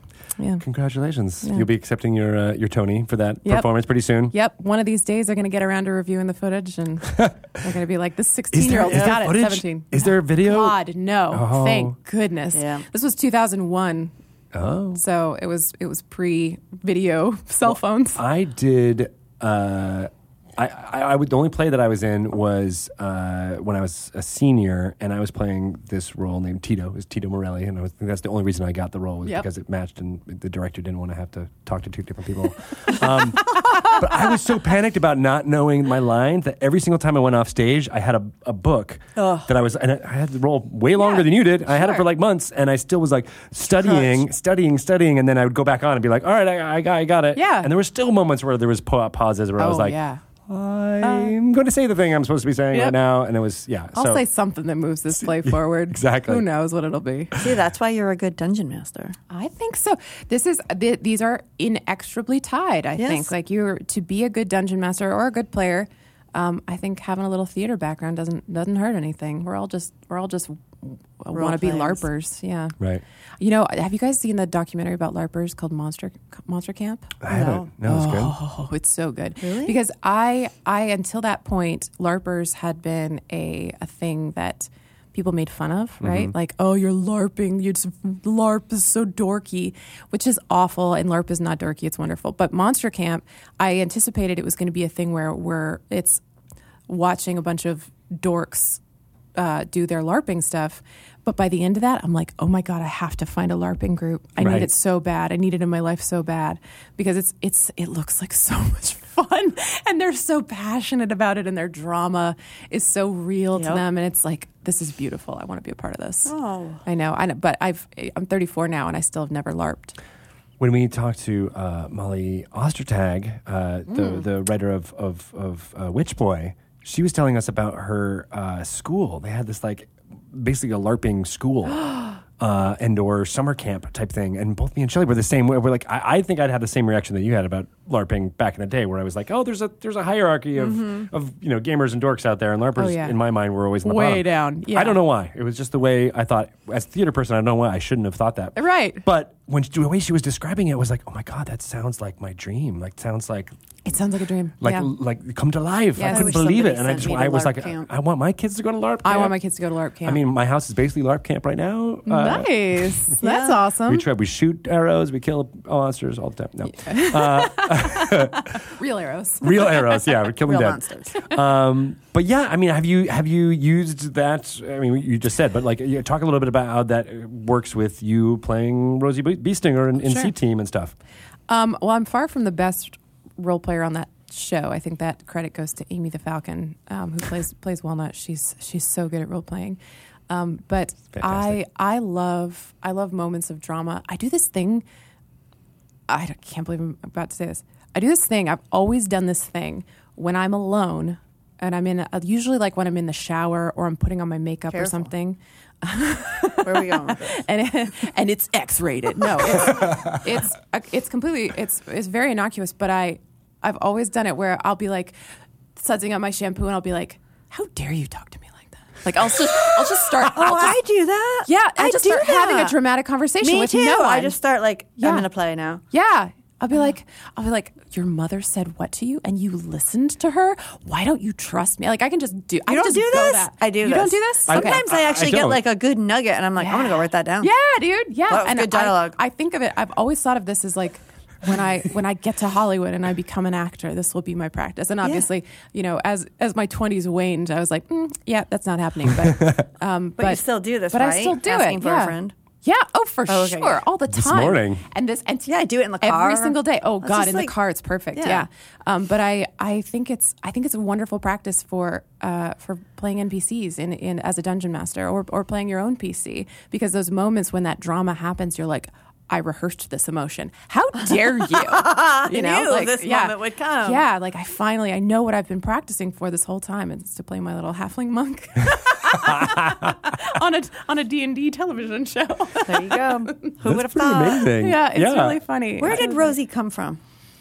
Rosie is an amalgamation of a lot of things. Um, I had never seen a like a really antique person being played heroically. Like I, really, like she's antique. yeah, she's vintage. She's uh, you know uh, the the upper limit of halfling lifespans is like 150 years old, I think, and so I made her 120, so she's she's up there, right? Right. Um, but she's not so ancient that uh, like the idea of her moving her body would be would be um, inexplicable, you know. Uh, however, w- what it came from is a lot of things. I I wanted to portray a heroic old person. Um, I wanted to work out my own insecurities and fears about growing old. I think that uh, everybody's afraid to grow old, I'm sure. I, that seems like a pretty universal thing, but women in particular, uh, w- as you grow old, there is. Um, there's an irrelevancy that, that comes with being old. There's something that makes As it opposed to being distinguished. R- right. The, you got like the Helen Mirrens of the world Yeah. who can who can really just like carry it. But for the but it's I think I suspect that it takes a lot of work and money to be a Helen Mirren out there in this world, um, and that's you know there's a there's a multi billion dollar beauty industry designed to give us products and services that will help us not look old, right? Um, and so that's something that I've been struggling with my whole life. And so Rosie is this this um, sort of picturesque ideal of like I I want to I want to be old I want to be wrinkly and I want to I want to have the, the the appearance of being old but also still be able to kick ass and Mm. scare people right it's very important to be frightening um, and Just in life in yeah general. yeah I think so but she's she is never a- and this was inspired by um, a bunch of stuff the the Discworld novels have this this trio of witches that Terry Pratchett wrote um, that that were huge inspirations for Rosie um, there was there's a character on the show Orange is the New Black I think it's in season two um, she is this this super old lady who Oh, I remember her. She's a, she's a bank robber, right? She, Yeah. and that's what she's in for. And it keeps flashing back to, to her as this this young hot Italian girl, like Mm-hmm. being this bank robber, and then she's in prison and she has cancer. And um, and- but her stories, you're like, oh my god. So I think people underestimate old people. They're afraid of old people, um, and so, but old people like you you can't get to being old without having lived an incredible, crazy life full of stuff that's fascinating to me. Yeah. So I guess, um, yeah, Rosie's also very, uh, she's very open with her sexuality, which is something that I also think people people shy away from is the i- idea of old people being sexual. Um, and I, that's another part of, of, frankly, like without getting silly about it, that's another part of what I'm afraid of about getting old is like, what, what is, what is my body going to want to do?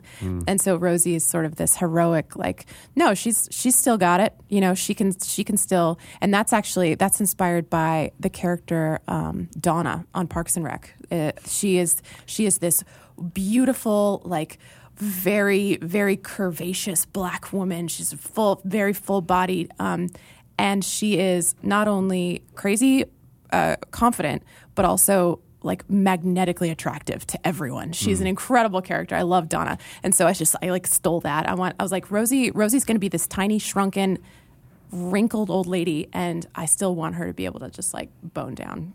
Um, so so yeah, I, I wanted to give. I wanted to like have a positive role model in in her her old old old age that I can be like this is this is what. And I've always done this with role playing. Um, when I was younger, when I was 13, I know it's, I, I've said this before, it's very hard to imagine me not being cool.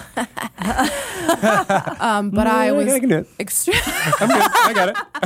Wait, wait. give me a minute. Give me a minute. Wait, theater kids? I think I think that we all I know. have that in our blood.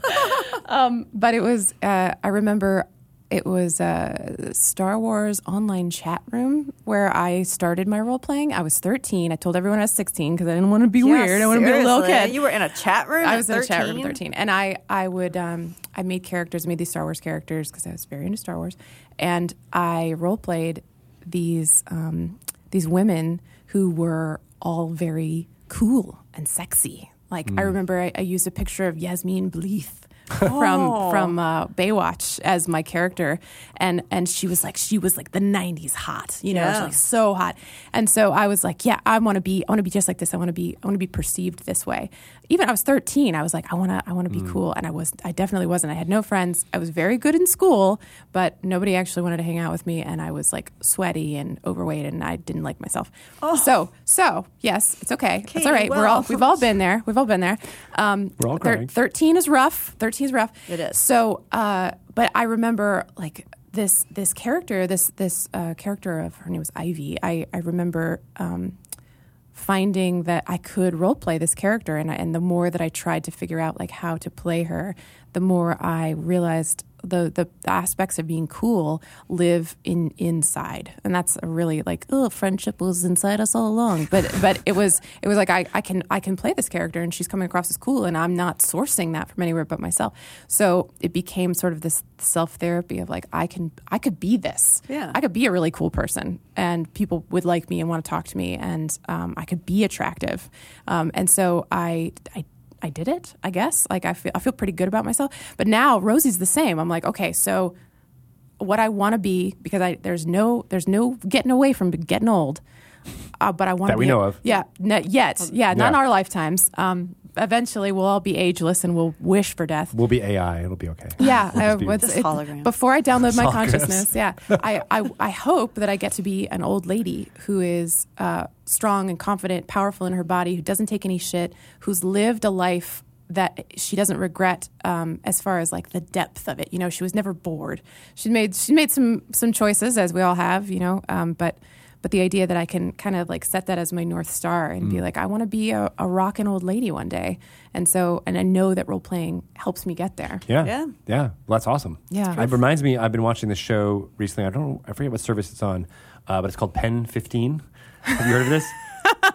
Is this, there's a joke coming here. There's a joke. Oh yeah, yeah. No, I know what you mean. It's a 13 year old Yep. joke. Yeah, Uh, sure Oh uh, is. so it's it's women who are in their 30s playing 13 year olds in middle school. oh, It's on Hulu. Hulu, on it's on Hulu. Hulu, Thank okay. you. Um, and all the other kids are the right age, or at least they look the right age. So it, it's like this weird juxtaposition of looking old but acting as if they're the thirteen year oh olds. my god, I That's need to so go watch And this. it's so right great. It's about now. all the things you're talking about. That's awesome. In some ways, because they're also just figuring themselves out. But it's it's it's it's fantastic. And uh, there's at least four scenes in my head as you were talking that I'm like, oh yeah, Okay. that's, that's like that. That's Pen like that. 15. I think I've heard of it because they don't they they do. Um, I, I feel like I saw they do a very realistic version of like instant messengers back in the day. Do they? Mm. They have there was apparently like a, a show that had a great portrayal of like what AOL Instant Messenger actually looked was like. back in 1998. Yeah. yeah, yeah. Those are the days. AOL man, there was a lot of chat rooms. There's also there's another show that inspired Rosie,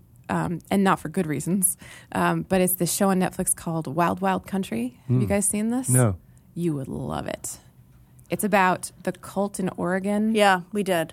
I don't think- yep. yeah. All you had to say was Stop. cult, and she was Right. like, Oh, yeah, no. cult, yeah. yeah, Yeah, I've seen 'em all. I love shows. occult shows. I But do. the- I do. The woman in that show, the the Indian woman that is the centerpiece of it, she is this like shrunken, adorable lady, and she's also the most evil. This is real. This is a documentary. She is the most conniving, evil person. Like when you when you go back, they show video footage of her in the seventies, and um, and then they're interviewing her in modern day, uh, and she's like she's talking about the choices that she made in in the service of this cult but there's literally a part of this show where she talks about grinding up beavers to poison the water supply. Like she's she's a real life joker.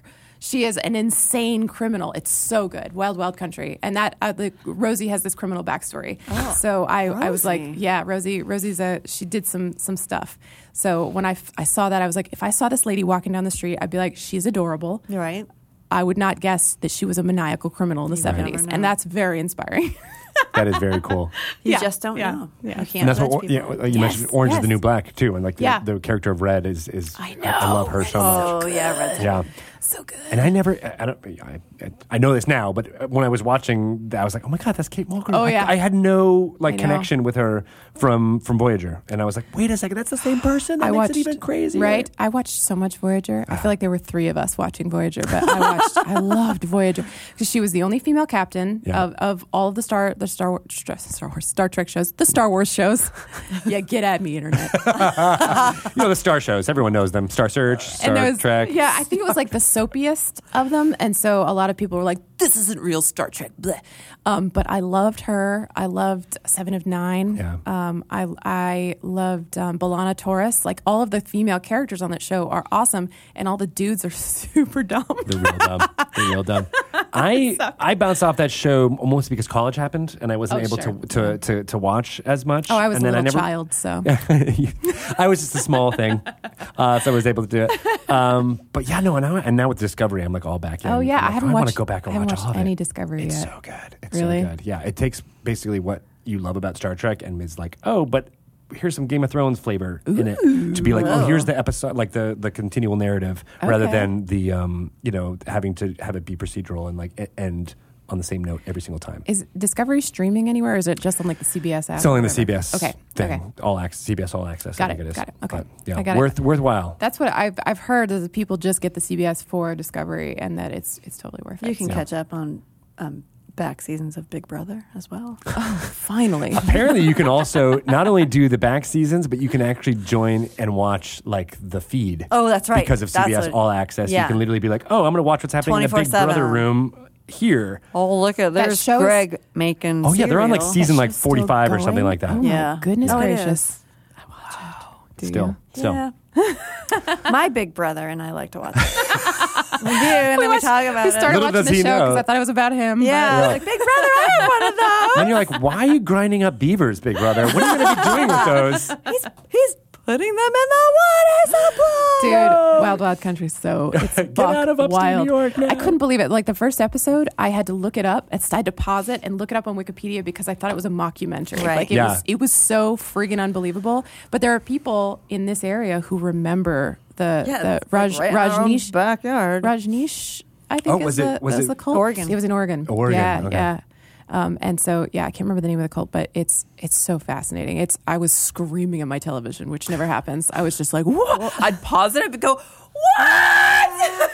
This can't be Are you true. serious?" It was insane. I love that. Really Have good. you seen the um? Oh, now I can't remember. Catwalk, maybe the one about talk about No. shows that you think are a mockumentary, but they're really not. No. Oh, oh no. That's, It's that's the so one that, about the charming. cat shows, right? But in Oh, I've seen it Canada- twice. Oh, Canada. that one I've seen twice. Uh, Team Ooh La La, by the way. Oh God, I yes, loved it. thank you, thank you. A lot of people are like, I just "Ooh like la her la's name." disgusting."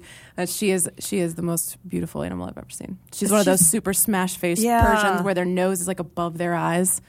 There Love was um that was an amazing show. I was just like, Yeah. is this real? I know. Like somehow, like everybody was just super endearing and I charming. know it was and- really cute, and and like they go into these like sad little gymnasiums for their cat shows, and there was a, there was a there was a scene where they did an agility course, and the cats Oh, are like, yeah. no, We're not dogs. no, not going to do it. We ain't This doesn't stupid. happen. And like Nice. these shows take place in like little like little little like the community basements of a centers. community Yeah. center. But Like, "Oh." everybody's so passionate about their cats. This is all inspiration for playing Tabaxi. I was just gonna say exactly. Yeah, And you then got all kinds of tabaxi inspiration. As I, well yeah, I as did your just create- I- familiars. Chris Lindsay just helped me create a tabaxi very for Gary exciting. Kahn. Ooh, what's tell me about your tabaxi? Uh, Her name is Sure Shot Paw Paw Paw. Sure shot. Someone has to stop. Uh, She's a you. ranger. This is you are atrocious. Can't stop, won't stop. Sure, shop. Pa pa Pa, pa, pa. All right. Like sure shot? Yes. Oh, like she's a, oh, because she's a ranger. shot. Sure shot. Oh, sure shot. Okay, sure, Sure shot. shot. Sure shot. Sure. like a sure. shot. Sure. Is, he, is it a Beastie Boys Sure. fan? Is she Pa pa pa. Paw Paw Paw. Is Rocking the does she shoe only have shop. three? Does she only have three paws? Is she missing a paw? Oh, now, Now she is. she's lame. She's totally lame. But She's got a wooden leg. lame, like for real lame. Yeah, like, for real Not lame. like well, stupid. both lame. yeah. I mean, She's Uh-huh. she's lame that way and She's lame the not other lame. way. Why do you always hate my I mean, tabaxis? she's cool and lame at the same time. Can't I just have a tabaxi? You that can you have don't a tabaxi. Disparage in some way. Well, now I got to bring back uh, uh, Daryl. they don't know each other. That's right. They'll be they'll be like, I miss my sister. Oh, She's gone. Too little, too late, Daryl. you left her in we Chol created Tabaxis that were from the same uh, litter. Uh, there was Drunky Two Shoes. and Daryl too. So this is. Would you guys call this a cat fight? That's going on. Right now? Meow. Don't shake your head at me, Pelham. Don't you dare! You loved it. Um, so bringing it back to Saw Marsh, it's going to be good, right? Oh, yeah, sure. Yeah. no, it's going to be great. I'm so excited about it. Um, and I I wouldn't. Uh, it, it was my first like from from nascency to to product product, but still, even given that, I do think it's very cool. We had a uh, we had this we have this producer named Will who's who i works on the um, the magic stuff, or maybe he's in finance. I can't remember. Anyway, he's he's great, but he used to be in um, uh, he used to be a merchant marine for many many years, Oh. and so we had multiple meetings with him where I would just pick his brain. Like, what are some weird things that happen at sea? And that that dude has so many stories. Really? And a lot of those stories ended up making their way into um, NPCs and roll tables and things. Uh, and and so yeah, we, we had we had a good time. I love my gosh. Yeah. I love roll tables. It's so much fun to make them, by the way. Oh, my really? god. So much yes. fun just to play them. I love to make them. I it's it's the kind of thing where um, I've described this before, so I'm sorry if I'm repeating myself. But I, uh, you can like, I, I was sitting on my desk and I'd just gaze out the window and I'd think like, I don't know, what's some D and D stuff, and then it's it feels like uh, this this creativity felt like when you put the radio on scan mode and it just it stops at a station you hear a little bit of the music and then it moves on unless you stop so i could just i can just put my brain on scan mode be like what's some cool stuff i don't know uh goblins in some kind of like dwarven stone ship that they stole and there's no reason that this should float but it's magical i guess and they they want you to find a shipwreck because their ship sank and you need to lift it out of the sea. This is, but that that kind of thing is like what that what I'd put on a random encounter table. Oh, You're you're at sea and you see this weird ship. What is it? Roll on this table. It's this. so What's Nice. cool about stuff like that is that it's not you don't need to flesh it out. It's No. just like here's the idea. Yeah. Dungeon Yeah. Master flesh it out. Yeah, Players th- might interact with that and then take it a whole different direction than what you were even exactly. thinking. I Yeah. love that. And, uh, as as with everything, one of the things that I love about Fifth Edition in particular is that Ghost of Salt Marsh is a great book for you to run and and take verbatim at its word, but it's also an awesome springboard for creativity and new ideas. Mm-hmm. So as as with everything, it's like take what you love out of this, leave what you don't love, and then use it to make your own stuff. Put this like take all take all of Salt Marsh and all of our random encounters and put them in space. You know, d- do that. It's, why not? Yeah, why Right? not? People have been c- asking Clamoring for, for Spelljammer. Do it you're What's on the your own. difference? Yeah. they're they're all ships. Spelljammer confirmed coming out. Oh no! Dang it, again. Oh, no. How many times There have it you goes. confirmed it at this point? oh, I love to confirm Spelljammer on a daily basis. No, I'm not. I'm not confirming Spelljammer. Too late. It's don't. already out there. It's Please already- don't fire me, Nathan. We are going on the ship of space. Yep, space. I was like a space ship. I never heard that Whoa, before. yeah, let's do yeah, that. let's do it. I'm All write- right. I'm writing this down. This is On the, the falling great star. space Duh. coaster. It's like right there. the Ooh, falling the star. falling star. Oh. That's beautiful. Please tell me you remember the Great Space Coaster. I remember the Great Space Coaster. What is? Is this an old person thing? Can- I, uh, this is an interview Anyway. over, right? Yeah, this Uh, is shall I- the, shall I the done? last She's time I'll checked be on out. Dragon Talk. Remember, old people are Yeah, cool, it is. right? That's why I was that asking whole you. portion about how Exactly. old Old people were people You're cool. are a fraud. Why do you think I like you so much? Shelley's I'm a not. heroic- Shelley's not old. Sexy old lady. Right? Hell yeah, you are. Are you kidding? That's for real. all of that. All right, you're back. All Yeah, of those all of that's for real. adjectives. Invited back. Like that's all it. of yes, them. of course. Like even the old- heroic, sexy, young lady. you're certainly not rosy old. Call me when you're 120 and I'll be impressed. Close. Expect a call tomorrow. well, you were born right after Kesha. yes. Amazing. Right. Our birthdays are. We're one really day bad at apart. time travel, and this is part of the reason why it's messed up everything. it's a, it's a Star Trek episode. Uh, all right, well, it's been awesome chatting with you as Yeah. always. That's my, Uh, my first and last Dragon Talk appearance. not at all. We'll have you back on every She may week have- from going forward. Let's be honest. Yes. Greg. Uh, It's and her we're or me. excited about uh, uh, doing a segments uh, going forward too. Yes. So Yeah. Yeah. That's fun. I know so many secrets. so many secrets. When once I'm allowed to tell you guys, I'll tell Oh, yeah. I'll tell you all the secrets. Okay, you can come back. Yes. That's Yes. Uh, there might even be some sinister secrets that you could reveal. oh God! All right, I'm done.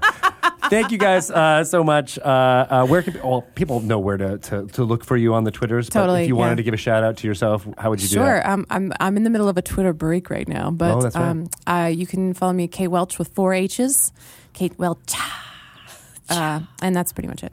What about uh, Acquisitions Incorporated? Oh yeah, oh yeah, of course. Um, if uh, if you want to watch the C Team uh, Acquisitions Incorporated, we stream every Wednesday from four till seven on Penny Arcade, Twitch, twitch.tv slash Penny Arcade, and it's also hosted by the D and D channel. So um, you can watch our antics there. There is a lot going on, and it is a blast. And I think we I think we make a pretty funny show. Um, and Jerry Jerry Holkins is our DM and just kills it every week. So it's it's worth tuning in if only for his storytelling. You guys do good work. Thank love you. it. I, think you guys do really good work. I was you? thinking about yeah. I was really excited to come on Dragon Talk today because I like you guys so much. Oh, well, we like you too. Oh, we Yeah. like Are we that still too. on? No. Yeah, we're totally still on. Oh, and we'll have you so. back. Can we just have you come on to do that every week? just and at lift the us end, up. run over. Lift us That's up really where the theme we of the show is belong. that we just lift each other's spirits That's up. really That's nice. true. So you just did We need that. it. You filled our buckets. um, oh. Not with with with laughter. With love There's and laughter, a of course. hole in the. b- All right, no, There's a Dear hole old- in your bucket. dear Liza, Dear dear, Dear Liza. Liza. That was a fantastic interview. I love talking to uh, Kate in the office, and I'm glad we got to have her on the, I the- know. the microphone. I know. I'm excited to to he- hear all about the work that she's been doing. yeah, it's good stuff. She's a very talented young lady, Extremely talented. like my daughter Kesha. I think they're about the same age. Too. It's probably true. Yeah, Yeah. that's right. Uh, God, so Kate TikTok. could also be my daughter. What? I don't think so. Well, we'll have to ask. We'll have to find out. Um, anything going on in uh, Avalon Hill world that you wanted to, to throw out there? Hey, we're just trying to finish our Betrayal Legacy game. It's true. It's set up right now in the middle Oh, of it's killing what me. was it? Uh, the fourth chapter, the fifth chapter, I don't fifth Sixth? maybe fifth or sixth? four. Four? We're only on four. Dang, The snow really messed us up because it kept hitting on Mondays, it did. and now Bart is out on Monday, and he's he's the Again? traitor. He so is the traitor. who's gonna take his spot? Oh man, I thought we were going to be trying to do it later on today, but now we can't, huh? All right. No. Maybe we'll have him call in as a trader Yes, via via uh, Skype or something. let's like that. do it. Yeah. Or we just I'll just kill him. Why don't we just kill him? Just take his stuff. And But we move are at on. that point that we're like, I don't know who can win. We're, it's it's very hit or miss, so I don't. I, I don't know. think we can figure it out. Um, but I liked where the story is going. It's, so kind good. of crazy. Uh, it is crazy. I don't know how to, to finish it out, but we will. And I just love the history. I just love flipping my card over and being like, "Oh yeah, that happened." Remember? And I just feel like it's like forming a. You know that m- my um my family is witches. I did not know that they were witches. Well, I mean, they fancy themselves witches, but they're all female so far, and all Oh. of their names begin with an M. Mm, Magdalena. Magdalena was one of them. Yeah. Oh, that's who I am. You're Still, right. because she survived the last chapter, and I got to bring her back to life, or bring her back. Because Oh. Are you sure it's not like a clone or like an evil version of her? I'll never be sure. not Ah. I with mean, that is game. anyone ever sure? no one's sure. No one's sure. No one's sure at all. Sometimes I feel like maybe Rob shows up here after we all go home at night and he like shuffles things around and makes weird things happen. Rob Davio, the, Yeah. the designer. Yes. Of, uh, like he Betrayal does that to Legacy. every game of Betrayal Legacy I'm- that's out there right now. underneath the table that we are currently playing on, there's something under there. It's Rob. I think it's Rob. I think that's where Rob sleeps. I don't think that we're playing today, Rob. He's Uh, go like- home. boom, boom. Okay. Thanks, Rob. Get out. You only let him out when he can come out with the expansion. Yes. yes. As soon as we finish this, which will be like in two years, and we'll want an expansion. That may all make The next sense. season. All right. I'm excited uh, for people to learn uh, all about uh, Ghosts of Saltmarsh. We'll be doing more uh, uh, topics and/or lore you should knows uh, about that adventure, as well as uh, what's going on with uh, Saltmarsh in general. Yes. uh, going forward, uh, which will be great. Again, that adventure comes out on May 21st everywhere. You Everywhere. can get it digitally. You can get it. Um, uh, through your online retailers, you can get it at your local game store. But at your local game store is the only place you can get the alternate cover Yep. of a Sahuagin Be different. uh, with you know the Dare kind to of be black, different. soft touch, metallic shininess going on. Uh, so I suggest you go to your local game store to do that first. May twenty first. All right. Um, if you need to find out anything about Dungeons and Dragons, well, there's a couple of ways you can get in touch. You can follow me. I'm at Greg Tito on Twitter. Yes. Uh, Greg's underscore Tito on Instagram. Yep. Right now, it's very much filled with pictures of uh, my family in New York City. Uh, but we're doing more D and D Adorable. stuff in there too. Uh, I got to hang out with uh, some awesome people and play D and D in Brooklyn. Uh, When Cool. I was there, so there is a, a, a couple of good pictures about that um, Nice. from uh, the folks who run the 20 sided store. So Lauren Belanco uh, uh, is, was a player, and she Oh, was great, yeah. uh, as well as the folks from Brooklyn Quarter. Uh, You were busy. I was busy, went to go a whole bunch of stuff. Um, but yeah, and then you can also go to dungeonsanddragons.com for all the latest kind of news and announcements there. Dragon Plus, though, is a great resource, and I want more people to Yes. download. There's a new issue that has tons of preview content about Ghost of Saltmarsh in it, uh, available right now. Just came out. So uh, download it for your Android, your i- iOS phone, uh, and uh, check it out on the web at dragonmag.com. Do it. Where can people find out about you, Shalamu? You can find out about me on Twitter at Shelly Moo or Avalon Hill at Avalon Hill 2, or we're both on Facebook. Swear. But you can go to the Avalon Hill Facebook page, which I think is Avalon Hill Games. And you can find uh, all about Oso de la Fez. and in Dragon Plus. Mag. In Dragon Mag. Yeah. Mm. Should be fun. So cool. Um, we, as always, want to get the word out about this podcast as much as possible. So if you're still listening to this outro, please tell your friends, share it on social media. Uh, we are. Uh, hopefully, trying to expand what we're able to do for you uh, in For podcast you. world uh, Yes. in general. So, any th- help you have getting the word out uh, now would be an awesome time, and I'll give you virtual high fives, uh, especially if you tag me on the Twitters. Expect a retweet or five from me Five. Five. Five retweets. I'm, yeah, I'm breaking all the rules. Crazy. I love it. Um, You're a Eh, generous, man. You know what's really interesting about this ship, though, this falling star ship that we have Yeah. in front of us, is I don't know if it can Oh, sustain geez. damage Oh, no. from Is it like multiple, a hailstorm? from multiple No. uh, d20s. Oh No. god! Oh. Ah. Ah, the ship is going down.